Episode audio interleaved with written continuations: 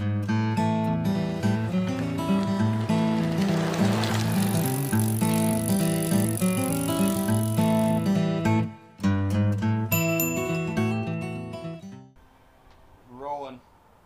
All right, rolling. Ready? That's what rolling means. All right, cool. Welcome to episode 77 of Convos on the Pedicab. I'm here with my boy uh, Eli Halpern. Eli is an MMA fighter, comedian, aspiring rapper, and the owner of Golden Cricket Protein. This is a jack of all trade, and most importantly, a jackass. And the co-host of Giggle Boys. and the co shit and the co-host of Giggle Boys that is actually on the Drinking Bros podcast network, which is pretty impressive. You're a big deal. I'm really happy that I'm in your presence. I feel very honored. Um, before I feel get very validated. Thank you. Before we get started, uh, this episode is brought to you by Hone Energy Drinks. Um, we made this blend because we were sick of the chemicals in energy drinks, the anxiety and jitters caused by coffee, and the unsustainability of pharmaceutical focus enhancers. We knew there had to be a way to improve our energy and focus without hurting our health over the long term. Calming L-theanine, powerful antioxidants, and caffeine made ceremonial matcha a perfect fit. This ultra high quality tea has been used for a millennium by Buddhist monks, samurai, and nobles to sharpen their focus and steady their nerves. All right, we're done? Okay, good. All right. You're not supposed to. Hone energy it. drinks. Buy It's it. it's Hone Tea. Hone tea. Uh, yeah, th- my uh, one of my good friends is that's his company, Really? and I, I I stand by it, dude. It, it really helps my cardio. I actually want to try it now. I got some. I'll, I'll let you try. It's I would love to- yeah. too. Take it before training. You'll notice an increase in cardio. I swear. Okay, I actually need to train a lot more than I've been doing. I don't. I, I've been slacking so much this past year.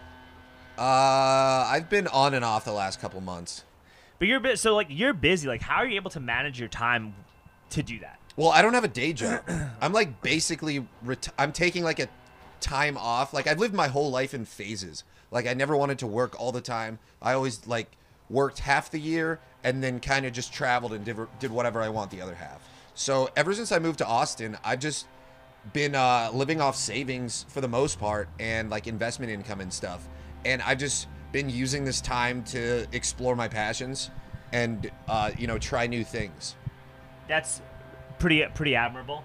Um, I did a lot of that when I was in New York because I lived with my mom and dad, and didn't have any bills to pay. So I like you know did Golden Gloves like a long time ago, and uh, you know wrote a book and did a whole bunch of shit, and then uh, you know came to Austin and was able to kind of balance pedicabbing with like trying to fight and stuff like that, and you know be the mayor of Austin and do all these other projects, and like I'm in the opposite mode where all I want to do is just make as much money as I can right now.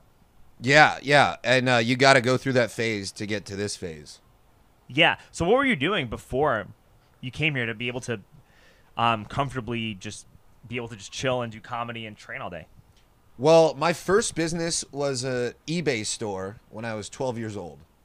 So I've been doing e-commerce ever since I discovered that it existed.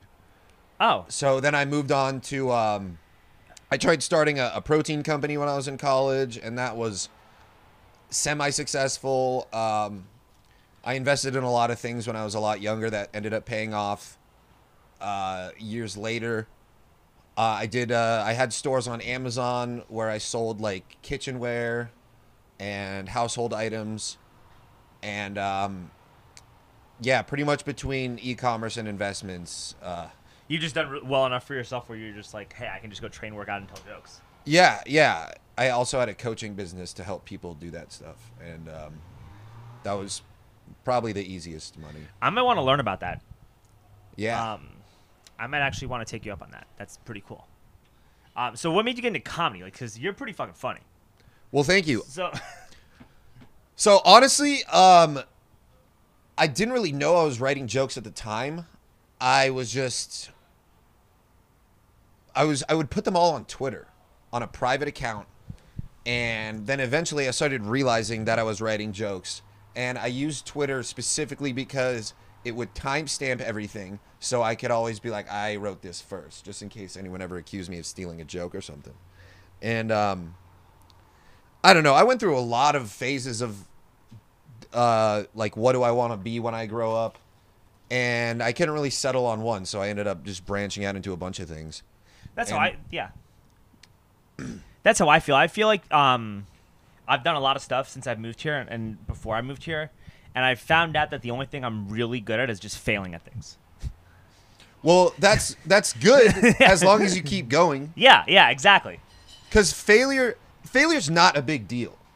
If you do not get a task done that you were supposed to get done, that is by definition a failure. Yeah. If you had to go to the grocery store today and you didn't go, you failed. That's not a big deal. Failure should just roll off you like a water on a duck's back or whatever Well, saying is. I I, th- I I think that there's like a skill to failing. water under a duck's dick. You know what I'm saying? Yeah. Dragon weeds. But uh, no, but seriously, I think there's a skill to failing. I- well, there's a skill to keep continuing after failing and not letting it affect you and not judging yourself for it. Because I think if you fail enough times, right? Like, listen, man, like I failed as an author, I failed as a um, musician, um, I failed as a political candidate, um, um, I, I'm failing as a podcast host. If you look at numbers and views and all that stuff, right? Um, but the more I fail at all these projects, well, I failed as an aspiring elementary school teacher. Um, I'm but yeah failing at pretty much everything, everything, I'm doing right? except Failed for as a fighter, right? Exactly. But like what I'm saying though is that like I've failed at all of these things, but like in the process of failing at these things, I've just made more people want me to take them to Rainey Street in the pedicab. That's money. It's money, but exactly. So like there's I think there's like a skill to failing, like like what you said. Like if you're constantly trying to do things, Then um, more opportunities will open up. And if you're in that mind state where you're like, I'm going to get things done, people pick up on that. You'll meet the right people. Or maybe that's just specifically in Austin, but, or, I- or, or more, more likely in Austin. Because I, I was still like, had the same mind state in LA, but it was just, there's too much goddamn traffic to get shit done every day. Out Yeah, here, I, I can work all day long. yeah, In and- LA, I was in traffic for and, three hours. and people here look I, what i noticed too about the city too is that like if people see that you're you're like working at something or you're trying to constantly create things or innovate something or do something new or you know express yourself in a certain way or advance your position in life this is a city where people want to help you if they see you working Yeah. And they want to work with you. And I think that just goes uh, with like male dominance hierarchies. Like we don't work the same way as women where women often want to like cut each other down and men when they see someone doing something better than them and they see that they're competent, they want to join their team and like be a part of their tribe.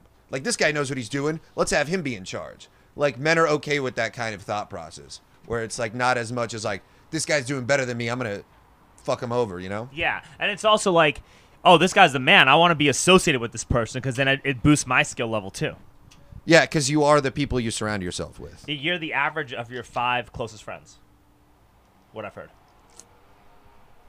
Well, I'm not an alcoholic, so that's not entirely true. Ooh. Ooh. When you start being a comedian?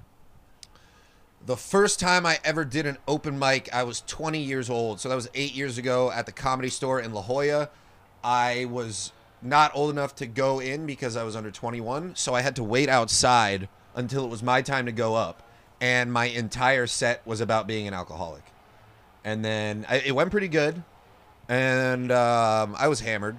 I don't really remember, but I remember uh, I talked about it with my. fr- I, I just, it was I don't think people regularly recorded things back then, and uh, that's a regret. But I didn't start really grinding in comedy. Like when I lived in San Diego for the next two years, I maybe did a, a mic every month or a couple months. But then I really started grinding when I moved to LA, probably like five years ago. So that's I, I feel like I've been doing it really for five years. Yeah, comedy's hard. I don't think so. I feel like it kind of is though. Uh, It's, Like, I it's think- hard think- if you're not good at it. Comedy's very easy for me. The hardest part about comedy is uh, waiting to go up, driving and finding parking, and uh, getting booked on shows. Well, there's also probably like there's probably like a draining energy to being around a lot of other comics because what I've noticed when I've like gone to open mics or like been at shows is that like a lot of these comics just seem miserable at their lives. Um, I, at open mics, yeah, I, I've kind of ascended past that level at this point. I'm not really an open micer anymore. Not to say that I'm above them, but I don't need to do them anymore to get to do good on stage. Uh, I, I don't like how I said that, but I, I still think I need to do open mics.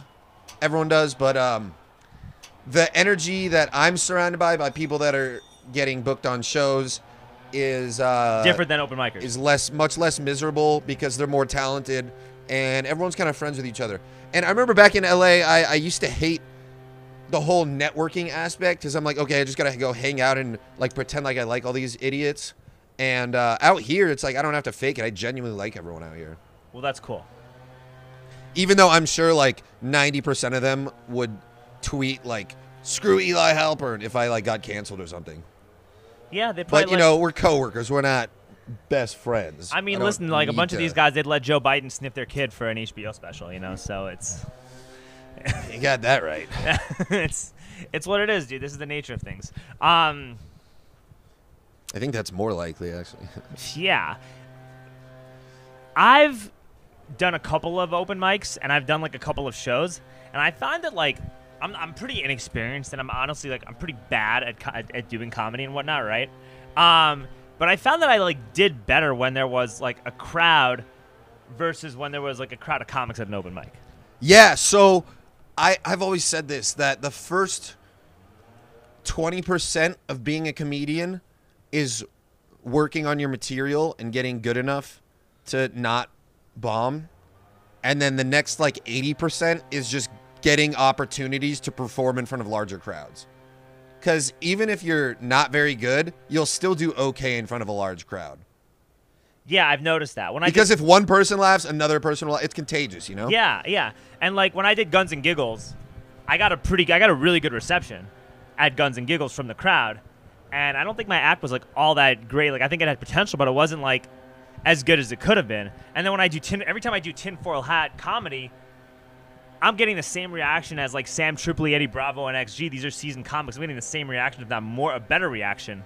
You've done of these- shows with them? Yeah, I've, I've done my rap songs with like Sam Tripoli and Eddie Bravo and stuff. Fuck. Can you hook me up? I can, yeah, I can try. That's Yeah. all I can ask. Uh next time they come to Austin, I'll just just come through. Just tell me you're a comic. Sweet. You know? Um but like I've done like I've done um like all, all of my like 90% of my experience doing comedy has been at like big venues because of my rap songs and because of tinfoil hat. Yeah. And like whenever I do like the big venues, like I murder it. People are like, yeah, fuck yeah. They want to take selfies with me. They're asking for my Instagram. You know, like last time I did a show in Dallas, Sam paid me fifty dollars. You know what I mean? Um, right? And and like, a lot of comedians would be mad to hear this why? because they've been doing it longer and not getting paid. Exactly. But then I've done. But then I did an open mic at like Lucky Duck and like crickets. Yeah, yeah. But this is what I don't like about uh, the comedy community versus the fighter community is that there's a lot of jealousy in the comedy community where people will kind of be like, oh, this guy's not that funny and he's getting booked. Da, da, da.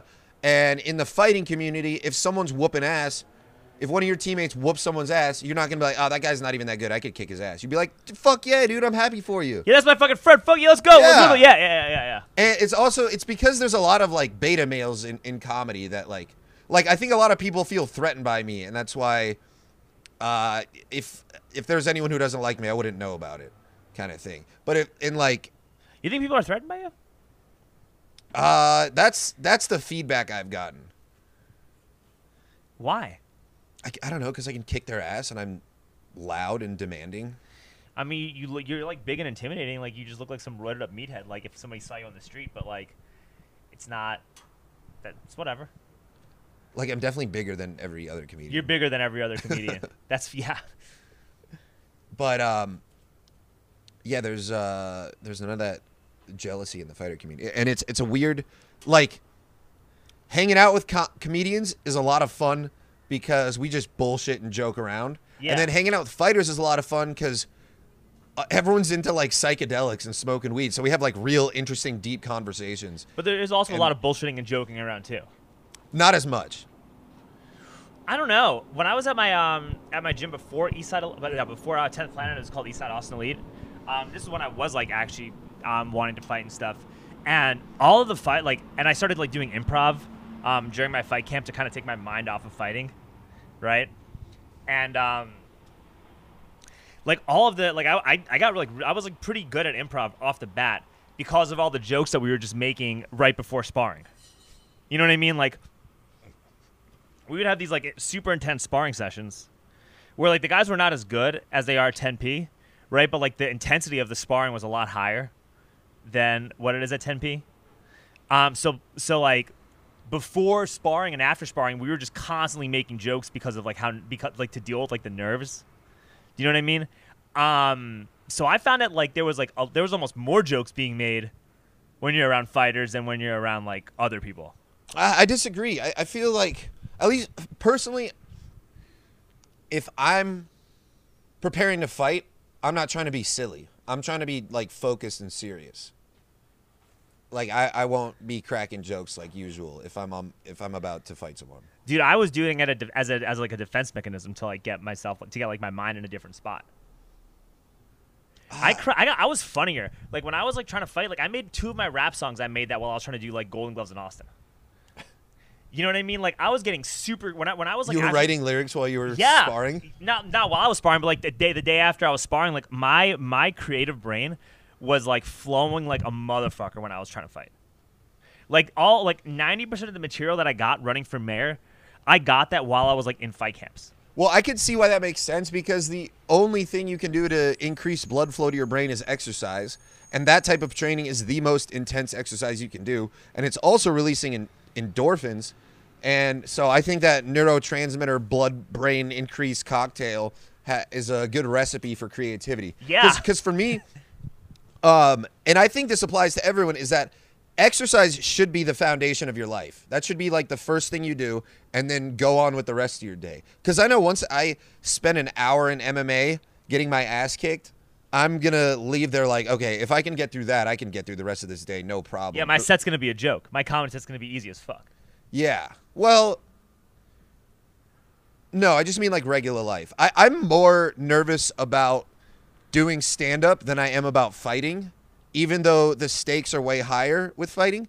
But it's because when I go on stage, I'm I'm do I'm bringing just myself on stage. I wrote everything. I decided what to say. I'm not listening to anyone. No one's telling me how to do this. It's just a solo mission. When I'm fighting, I'm n- I'm not going in that ring by myself. I'm going in there with my coaches. I'm going in there with my teammates, and I'm going in there with all of their years of experience and all the things that they've taught me and helped me understand. So, by trusting that I can like fall back uh, on their knowledge, I I feel more confident going into the ring than I do on stage uh, sometimes. That makes sense. You know, like Kevin James used to like train MMA with Randy Couture, Uh yeah, I heard about that. And I saw a video of him training, and then he was like, he's pretty good. Yeah, he is actually really good. Like he was a wrestler in like high school and all that. Like he, I think he was uh yeah, he was like a really good wrestler, like all district wrestler in high school or something like that. Like he played like college fight- football. Like yeah, Kevin James. He should legit. fight Jake Paul. He should. That'd be hilarious. in MMA, not in boxing, Yeah, because Jake Paul actually can box. hate to admit it. Yeah. Um, but what I was saying though is that basically Kevin James is like, you know, uh, these guys they just beat the shit out of me every day, but this really like helps m- helps my golf game. You know, it just helps me get better at golf. Like it just helps me get like it helps me get better at every other aspect of my life. Just going through that every day. Yeah. And then after, like, my ideal amount of daily training is three hours. After I'm in the gym for three hours, I leave there and nothing can bother me. I'm just zen. Yeah, I feel the same way. That like it helps me. out- It helps Right me after that shower, slide on some new clothes. I'm just like have a coffee or something. Yeah, dude, it helps me so much with pedicabbing too. Like if I've trained like two, three times a week, if I've like trained like two, three times a week, oh, I'm gonna crush it on the pedicab. But then also, if I train like too much during the week, I have no energy. So there's like a weird balance of like how much I have to train versus like how much I'm gonna be like optimized while I'm working. You know what I mean? Yeah, well, like Hofstadter says, there's no such thing as overtraining, just under recovering. So if you can't sleep and active recover enough, then you should probably train less. Well, that's exactly what happens, right? So like from fr- from like Thursday to Sunday, you know, you're working till three o'clock in the morning on Thursday. Well, and you w- and you sleep like five six hours, like five hours maybe on Friday, and you got to work all day Friday, and then the same thing happens on Saturday, and the same thing happens on Sunday, right? Yeah, you're that's not able to recover well enough to train five days a week. You can recover to maybe train twice a week and be okay. Yeah, I get. I, I really rev the engine and, and burn out. Does that make sense? A little Like, too much. yeah. Like I'll, I'll train three hours a day and then I'll sleep like maybe five or six hours because when I when I'm training that much, like my motor's just running and I'm just like I don't want to sleep. I want. I'm in such a good mood. I just want to keep this riding this wave. Like I'm not trying to go to sleep. I feel great. Yeah. I think that's called mania, but it could be. But yeah, it's like I wanted to train and I wanted to do jujitsu. Um, and MMA were like at twelve o'clock, right? But I'm like, well, I got my episode with Eli, so I got to prepare for my episode with Eli. I got to get into a, I got to get into like the zone to do my podcast, right? And then it's like, oh shit, well I got to, well I don't have to work tonight, but it's like, all right, well you know. I gotta work like the next day, right? Or I gotta go to like the state capitol and like talk to these like senators and, and state reps to figure out what more content I can like you know put out. So there's so much stuff that comes into it that it's like it, it is difficult to have like a balance, like to have the balance you want to actually train consistently and do a million different things at once. You know? yeah. I just had my second fight uh, last week in Vegas. How was that? Um, it was a cool venue. I got some really good footage from it. Um, I thought that the whole team would be going together. Turns out I was the only one who signed up, so I just went out there with uh, Ian Selby, the striking guy. And uh, so it was kind of a bummer not going out there with a team because uh, when we always roll to the amateur fights, we roll super deep in like matching clothes, and it's just like powerful Yeah. you know. So I uh, there was a little bit of confidence lacking with that, but I was like, you know what, challenge accepted. You know, I'm gonna just kind of do this on my own. I, I trust Ian, and um, I, I I I held back a lot. I was not. Uh, I could have done. There was a lot I could have done better, but um, I didn't get hurt. It was a good rep, and uh, I had three things I wanted to do in that fight, and I did one of them. So Okay. uh, at least that wasn't. I got a jab head, jab body, head offset, overhand right to the head, and Cool. uh, that that felt good. You ever thought about doing street beefs, Eli? I'm gonna be on Street Beefs in December. What? Yeah. Are you? You what? Yeah, Who you fight? Tell me. I tell don't me know. More. All I know is they said make a fighter video. We want someone who's a like interesting person, and I was like, you picked the right fucking guy. So you they called you and said that you're gonna be on street beefs. yeah, and they were like, make us an intro video, and I I, I made it and sent it to him. I didn't make it funny though. I was just I talking wanna- about like maximizing human potential and stuff because that's A, a part of me really wants to go on shit. street beefs just so I can like drop woke knowledge bombs. um, I might be able to get you on the card. Maybe, but I got to see how much I can train. But that that does seem that does seem like it'd be kind of fun. Yeah. I do I do worry about my brain though. Street beef. Do you know what where? if I get what- concussed, wait, do you know where it's fuck gonna? up my This is in. Dis- do you know where it's gonna be? uh in Austin Wait, there's a street beefs in Austin? in December. Ooh, no fucking way. Where is it gonna be in Austin? Uh I don't know. I told him I'd help him find a cage. Street beefs in Austin. Yeah, they should be posting my I didn't hear back from them after I sent him the video. So we'll see what happens with that. Dude, that. that does seem like a really fun promotion, though. Mm-hmm. Yeah, they got like 2.8 million subscribers. Yeah, that does seem like a lot of fun. I- I mean, hey, it's an excuse to start training more. Yeah. It's definitely an excuse to start training more. Fuck. Yeah, just I'm in about to go to Costa Rica for the jujitsu camp. Ooh. Yeah, and like I remember when uh, Mary got me to sign up, like when I first moved here, and I was like, "Uh, you're hot. Okay, I kind of want to agree with you, but like also I don't know anyone." And I just was like, and she was like, "Come on, just do it." And I was like, "All right, fuck it." And so I signed up, and I was like, I have so much anxiety. Like I'm just going with all these people I don't even know, and it's like now they're all my friends. So Yeah. like Cody and uh, and uh, Andrew are going, and Mary and Lauren are cool, and I forget who else, but I I pretty much they're not strangers anymore, so that's cool. And uh, we're spending five days in Costa Rica, uh, doing a no gi training camp. We're living in a mansion with a private chef, That's fucking dope. and uh, we have to wake up at 8 a.m. every day. So we'll see how that goes. I, I think you're gonna do great. Yeah, the thing is, I haven't trained jujitsu in like a long ass time. Wait, when is the street beefs? What day in December is it? I'm not sure. It might be overlapping with this Larry June concert I got tickets to with my brother, which I hope not. but uh I don't I'm not sure if he gave me an ex- exact date yet. That does seem fucking fun though. Yeah, I'm gonna do I don't. MMA. I don't. Yeah, I don't see how they're gonna find like an actual outdoor venue though for street beefs in Austin. Well, uh, I think penal code 2.013 or s- city ordinance X531217 hashtag apostrophe uh, question mark smiley face emoji. Uh, you can legally fight someone in Texas if you have their consent, and you can't press charges for injury if they agreed to the fight. And uh, I think that mainly applies to private property. So they're going to set up a cage on private property and have two people agree to fight each other and it doesn't need to be sanctioned. Because it's not they're not throwing an event, they're doing a live stream for YouTube. Yeah, So that's a that's a nice little loophole. dude, that's a crazy promotion though. Yeah. Yeah, dude, I feel like I'm getting all these great chances at the things that I'm not really trying to pursue a future in. Yeah, Like I would rather just be getting booked on comedy shows all the time. But like shit, you're gonna put me on street beefs? All right. well, it'll definitely get your um, follow count up. Yeah, yeah, which I need because I got Octavius Thunder, my original Yeah, you got Instagram you got banned. You got thrown off the internet. Yeah. Yeah, and then I made a second one, Eli.Halpern, and that got deleted the next day. I didn't even post shit. Why did they delete you? Uh, either I was posting about the vaccine, I was using an app to mass unfollow people, or uh, all of my ex girlfriends have uh, came together behind my back to shut me down. What do you think the most likely reason is, Eli?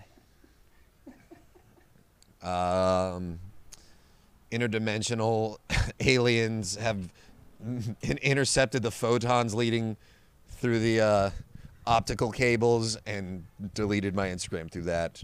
Dude, that that's an eyeball bleeder. I'm fucking woke from that. Holy smokes. You know, the red pill works even better if you stick it up your butt. Oh my god. Um, Boofing red pills, baby. you were on Kill Tony. Uh, twice. How'd that? How'd you get on that? Oh, this is a, a great segue because. So uh, first time I signed up for Kill Tony, I put my name in the bucket. I'm with my buddy Malik Bazille, who was on the Fighter and the Kids and Apollo Creed. He's doing big things right now. Um, great guy. Um, I it gets to the end of the night and I'm like, fuck this, I'm not getting pulled up. So I leave. Um, turns out Malik got to go up, and then the next day or a few days later, my this kid I knew from college, we weren't even good friends or anything, but he just messaged me on Facebook and was like, "Hey, your name got pulled for Kill Tony, but you weren't there." And I was like, "Fuck!" So I kept going back like every Monday for like eight months. Okay. And then I was like, I think my name's blacklisted. My name's cursed because I put my name in and didn't show up. So I sign up Eli Halpern and Octavius Thunder. okay. And then Octavius Thunder got called. And then I crushed it. Uh, you can look it up. It's uh, I'm wearing a green Hawaiian shirt. I will look that up. Yes. And then um, my second Kill Tony appearance was the first one that was here in Austin. And I did the same thing. Eli Halpern, Octavius Thunder. Octavius Thunder got pulled. So I went up. That didn't go so well. I mean, I was hilarious, but the audience sucked. I think it came off a little too douchey. But um, that's that's also on YouTube. Uh, actually, that's just called Octavius Thunder.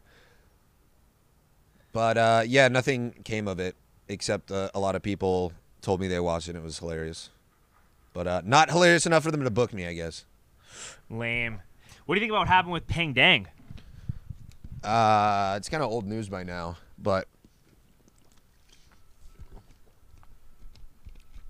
I don't know. Tony was Tony Hinchcliffe was like a mentor to him. They'd known each other for years.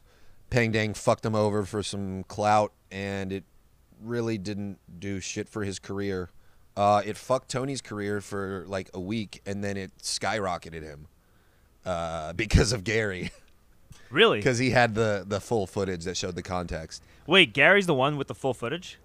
Yeah, You saved Tony Hinch- Hinchcliffe's career. Yeah, I Hinchcliffe was talking to me about it, and I was like, he was like, yeah, whoever had that video, like that video saved my life, and I was like, my buddy Gary took that video, and he was like, your buddy Gary saved my career, and then Gary shows up, and I'm like, yeah, this is my buddy Gary, And he's like, Gary, you saved my life. I am forever indebted to you. So then the producer of Convos on the Pedicab, Gary Faust, aka Faust Media slash Faust TV, is the man who saved Tony Hinchcliffe's career. You heard it first, ladies and gentlemen. Maybe you could send Tony Hinchcliffe's my educational rap songs. Gary. He won't do it. He's playing. He's playing the long game. Gary. Just trust me. He knows what he's doing. Gary. So yeah, then I started. Um, uh, I got a I got a cool relationship with Cody Hofstadter because he's like a very intelligent, articulate, uh, well spoken, uh, visionary, and uh, he's also a fucking psycho. So, I, yeah. so I, I I really love him. So we were talking about, like, I'm so new to martial arts that like, I'm not going to be good for years. So Cody was like, I want you focusing on dope ass walkouts. so I, I, so he was like, you should wear a luchador mask, or I, I don't know if it was his idea or mine. I'm gonna give him the credit just because why not? And I was like, fuck yeah, okay, let's go right now. So we go to the um, Lucy in disguise uh, Halloween That's or where I got my costume Captain shop. America mask. Yeah, yeah. Okay. So I go there and uh, I go to try on the the uh, luchador mask, and I, I I put it. I take my mask off, and he's like, "You have to leave your mask on, sir." And I'm like, "Okay, uh, I'm putting this mask on to. I'm putting two masks on, whatever." So I put the mask on, and then I'm putting the other mask on over my head, and it pushes the mask down. Before I even had a chance to pull it up, the guy over here is like, "Hey, you need to pull that mask up," and I'm like, "You're asking for the smackdown, brother." And then me and Cody just start cracking up, and then he didn't say shit. it was pretty funny. And uh, so yeah, I I walk I walk out to a like a Mexican hardcore rap song, which was hilarious because my opponent was Mexican, and I was like, I hope this isn't cultural appro- appropriation.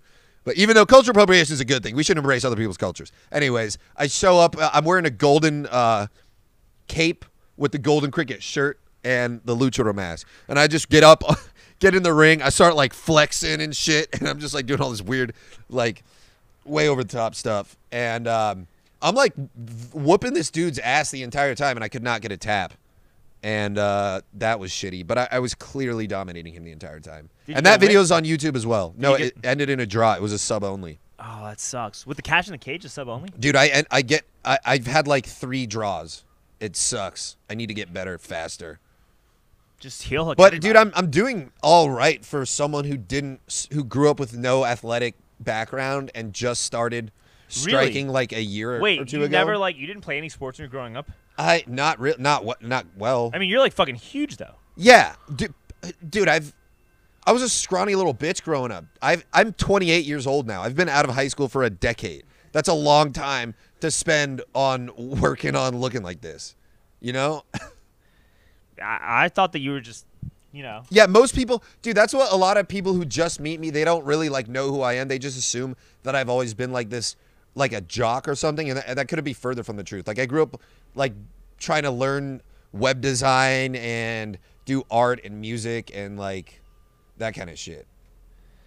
That I, I've never. I, that that's a big shocker to me.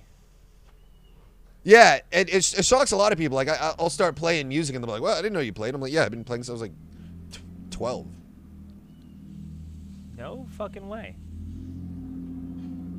That's my mind is kind of blown right now, Eli.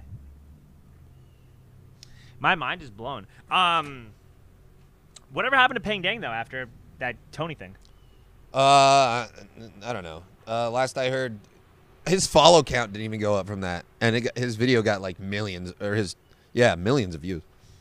Um, I heard from Tony months ago that he was doing all Asian show, all Asian shows. Wait, isn't that like segregation? Yeah, I don't know. Like,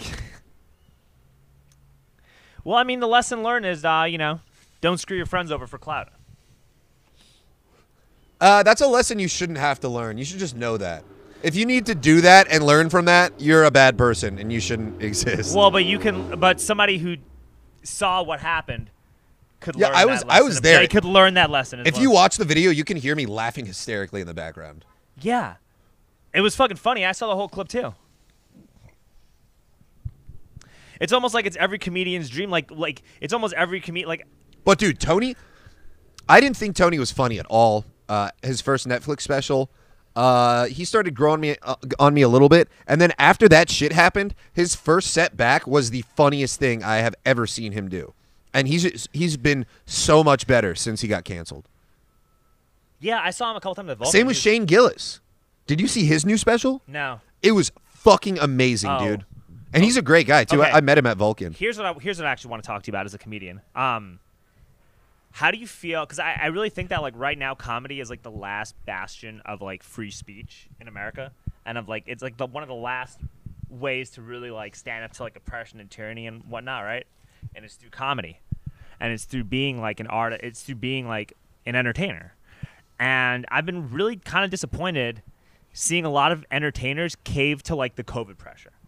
Yeah, I'm yeah. I mean, like- all of all of Hollywood requires you to be vaccinated to even go into any of the comedy clubs, which means you can only make a certain demographic laugh. Which means you don't know how funny you really are because you can't gauge it. Because comedy is all about taking a a wide range of people and bringing them all together with laughter.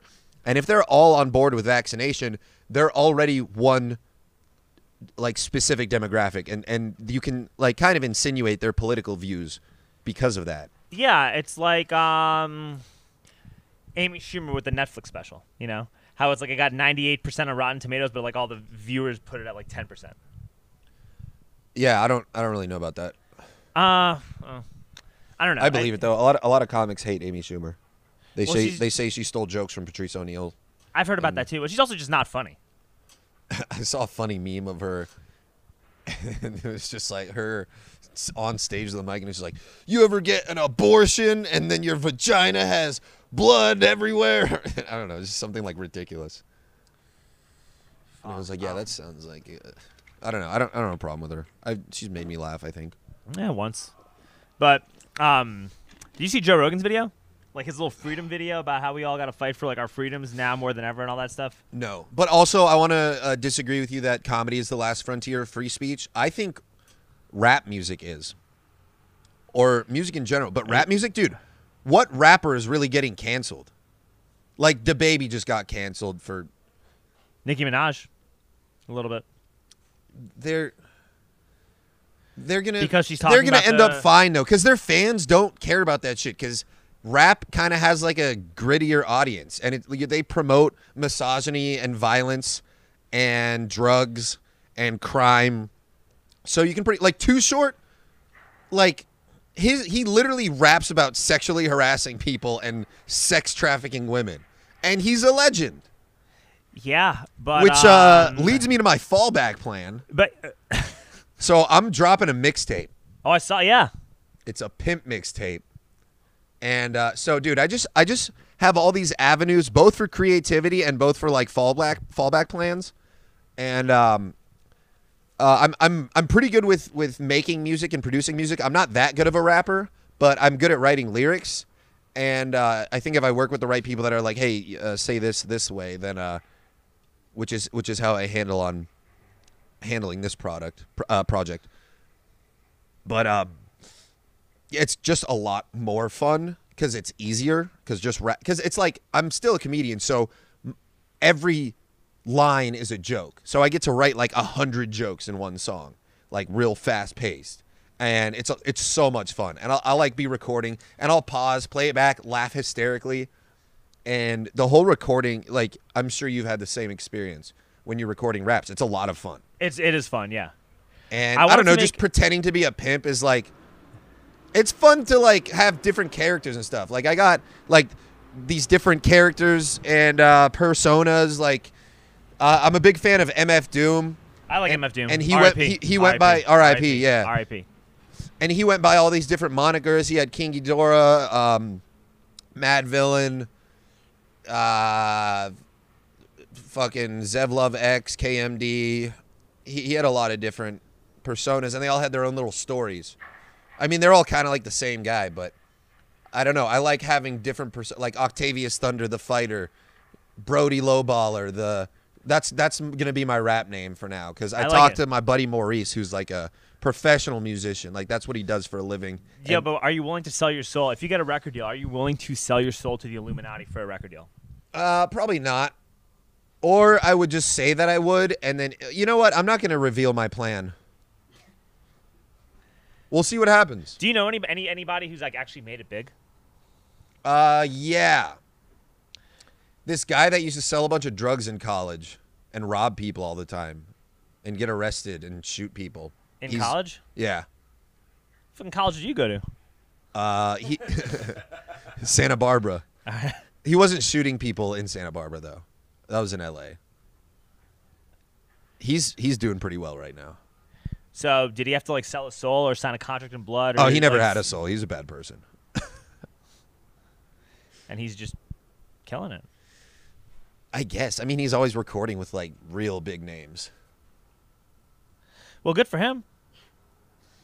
Yeah. Um, I'm trying to think. Who else? I don't know. I know a lot of talented musicians that haven't made it yet that uh, I got high hopes for.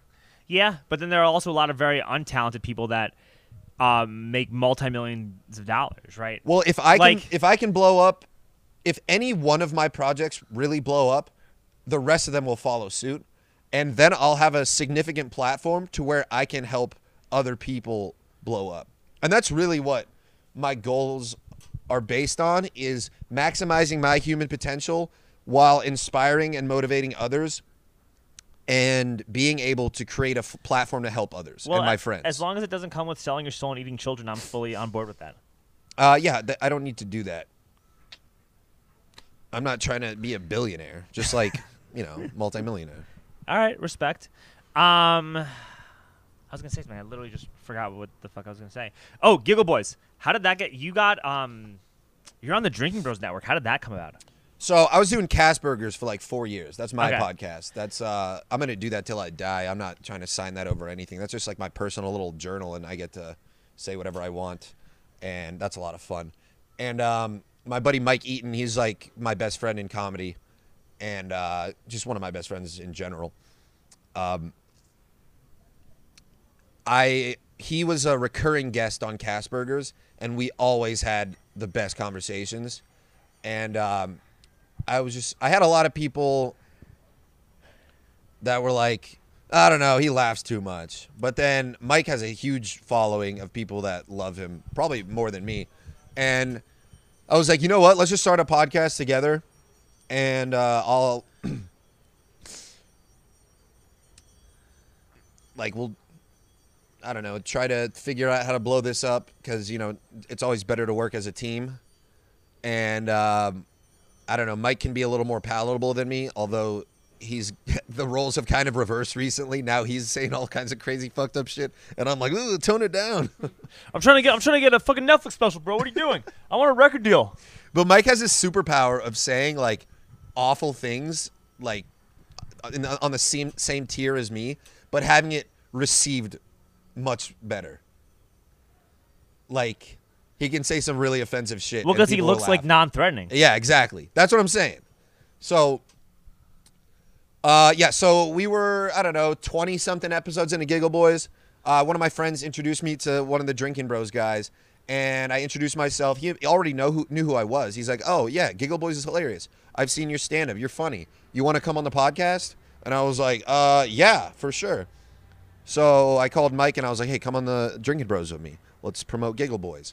And uh, we went on there. The audience said we were like the funniest guests that they've had in forever, and they saw like we have potential and we're like unknown right now. So they're trying to milk us for everything we got. No, they're they're great guys. Um, we haven't even signed a contract yet. They're like, they're just cool guys that uh like to hang out and talk shit.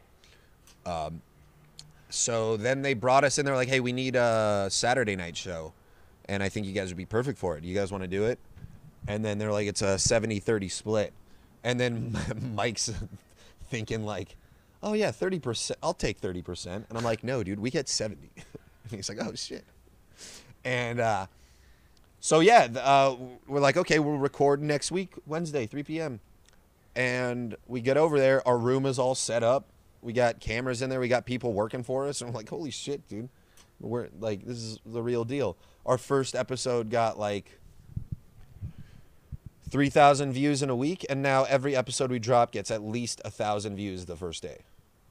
But it usually caps around like 25, 300. Dude, that's insane. So how like how do you get paid from that? Do you get paid per view? Do you get paid like set We get paid from what? ad revenue. We don't have any ads yet. We just got our first sponsor. Okay. And um, uh, I was actually talking to Gary about this, and he started this conversation off in a very retarded way. But we ended up making a lot of progress because he was saying that I should be out looking for my own sponsors and not just leaving it to them because I have more of an incentive than they do. And uh, I think finding local sponsors is what me and need, me and Mike need to work on. Yeah, Giggle Boy. Yeah. What if um, your own company sponsored it? Uh, we do, but I wouldn't pay myself But you would though because, because, me and Mike me and Mike split the money. So then I would be, just be giving him money, Oh yeah. and he owes me money because I financed the, right. the whole recording. Well, I'm just saying for taxes, it would be a good like tax plan, like a Well, tax write-off. Because you got to draw it down, right? Like it's a drawdown, and this way you're using your company to sponsor your own show, and you know probably good for taxes. That's actually a good idea. Yeah. I know. I can I pay myself yeah. to promote myself? Well, your business can pay you. Ooh. It's called a drawdown. Like I have an LLC All and I do that. Ten grand a month. There are a whole gotta, bunch I, of gotta, weird. I gotta talk to my accountant. Dude, there are a whole bunch of weird ways to like get around the tax code. Yeah, when you have an S corp, just anything I do while I'm talking about Golden Cricket is a write off. Or when I'm trying to tell people they should pre-order it and stuff. I have an LLC. We're in this right now. yeah. Uh, We're talking about this. This is a write off. This doesn't cost me any money though. This, yeah, you write off zero. Um, I have an LLC, so anytime I do anything where I'm pitching my show and You need to make an S stuff a pi- election. What is that? You fill out a form 2256 or 2253. Just look that up. Uh, S election IRS form. It takes about 30 seconds to fill out. You mail it in. It is free, and then all of a sudden you get all the benefits of an S corp. What is an S corp? You know how people are complaining that all these rich people don't pay any taxes? Yeah. It's because they have an S corp and they use utilize write-offs. So, if you have enough money, what you really would want to do is get an S corp, start a charity, donate to your own charity. You get fifty percent of the write-offs. Uh, anything that is in the charity fund can only be used for the charity, which includes uh, paying employees. So you can set your own salary. I would advise a salary of like the lowest tax bracket, just so you have money coming in for uh, potential loans and credits and thing like that to expand your business. And you could pay yourself out of your own charity. Mm-hmm. It's fucking insane. I mean, that, that's why Bill Gates has gotten richer exponentially from just giving all his money to the foundation. Yeah, but you you can only write off fifty percent of your donation. So I don't know. Daniel Tosh has a joke. You know what's better than write-offs? Keeping all your money. Sorry, that's a rich people joke. He said it funnier, but It's pretty funny. Um, yeah, they do that with artwork too. Like you can um have somebody like paint you something, and you can get get it like if you have a connection in the art world, you can get that like get some random painting appraised for like a million dollars, and then just donate that million dollar painting to like a museum, and then all of a sudden it's like, oh, I donated a million dollars worth of art to a museum, and that's another tax write off. really Yeah. genius. I know a very good artist. So we're we're just brainstorming ways to get around this whole thing. All right, before we go, how, tell us about golden cricket. Okay, so I have always thought that people should eat insects. Like Bill Um, Gates. I don't want to be compared to him. I this is an original thought that uh, I came up with on my own And he stole it from you. without inside influence. Yeah, right. outside influence. Uh, so I don't know. I was in Thailand. I ate a scorpion. It was delicious. Um, this was like fucking six years ago, and I don't know. I just always thought people get, would, should be eating bugs, but like we don't because it's gross. And it's like what? Okay, eating a cow is gross. Probably grosser than eating insects. Like you wouldn't take a bite out of a cow's leg. It needs to be prepared properly. So I was thinking it would be more palatable if we prepared the crickets properly by dehydrating them and grinding them up into a powder, mixing them into a delicious protein bar, chocolate banana peanut butter flavor, my favorite combination, and uh, you don't even taste the crickets. And I think the main selling point is that each bar uh, saves 140 gallons of water compared to whey protein. So that's a significant amount of water, and I'm all about sustainability. Like I got solar panels on my house and stuff, and I'm all about clean energy. And uh, it just seems like a no-brainer to me. It, the only, uh, um, the only roadblock, the only obstacle is just changing people's minds about crickets and bugs being gross to eat. So whenever we have a golden cricket protein bar, we're eating insects. Yes, they're made of crickets. That explains the name. I thought that was really obvious. Yeah, I just wanted to reiterate for the audience. The lo okay. The lo okay. You're I not just, sure if I believe you, but uh, at I least the audience knows now. the audience knows. Check out goldencricket.com. We are accepting pre-orders. Uh, you will be getting about 15% of a discount if you order pre-order now. Uh, you will not get the bars for probably three to four months. So if you want to save 15%, it's that's worth it for you. It would make me happy and help me out, and um, Yeah, and, and, it'll and it'll are- come back to you because I'm trying to help the community. Yeah, and they taste good too. I've had a couple of them. They, they are really good. Mm-hmm.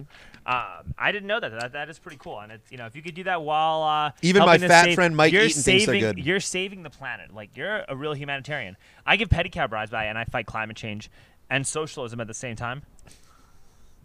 So we're we're both we're you know we're just two guys just really doing our part for the environment and planet Earth. Yeah, I mean, ideally, I'd like to go worldwide with this and like solve world hunger, and uh, save water and just yeah, save the world.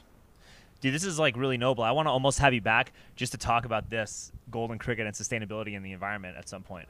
I mean, uh, they contain all nine essential amino acids. They're 65% protein by weight. Uh, they're high in uh, B12, omega 3, omega 6.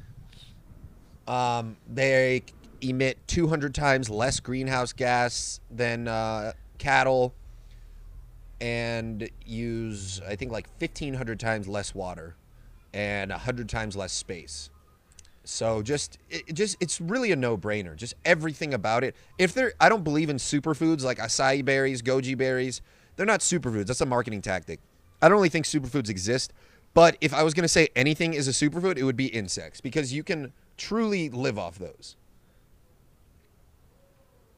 And they're also date sweetened, which is the most nutritious uh, natural sweetener in the world. So I'm combining two of like the best things.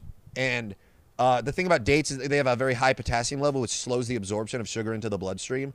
So that um, it doesn't cause an insulin spike like uh, other protein bars with like brown rice syrup or uh, other types of sugar. That's actually pretty cool. That is uh, that's interesting stuff. You guys should sponsor this podcast, Eli. Uh, yeah, I'm down. Hell yeah! All right, cool. I'm, I'm trying to sponsor everyone. I, I, the biggest thing is uh, my first marketing move is going to be sponsoring the MMA team at 10th Planet and uh, having them basically market it for me.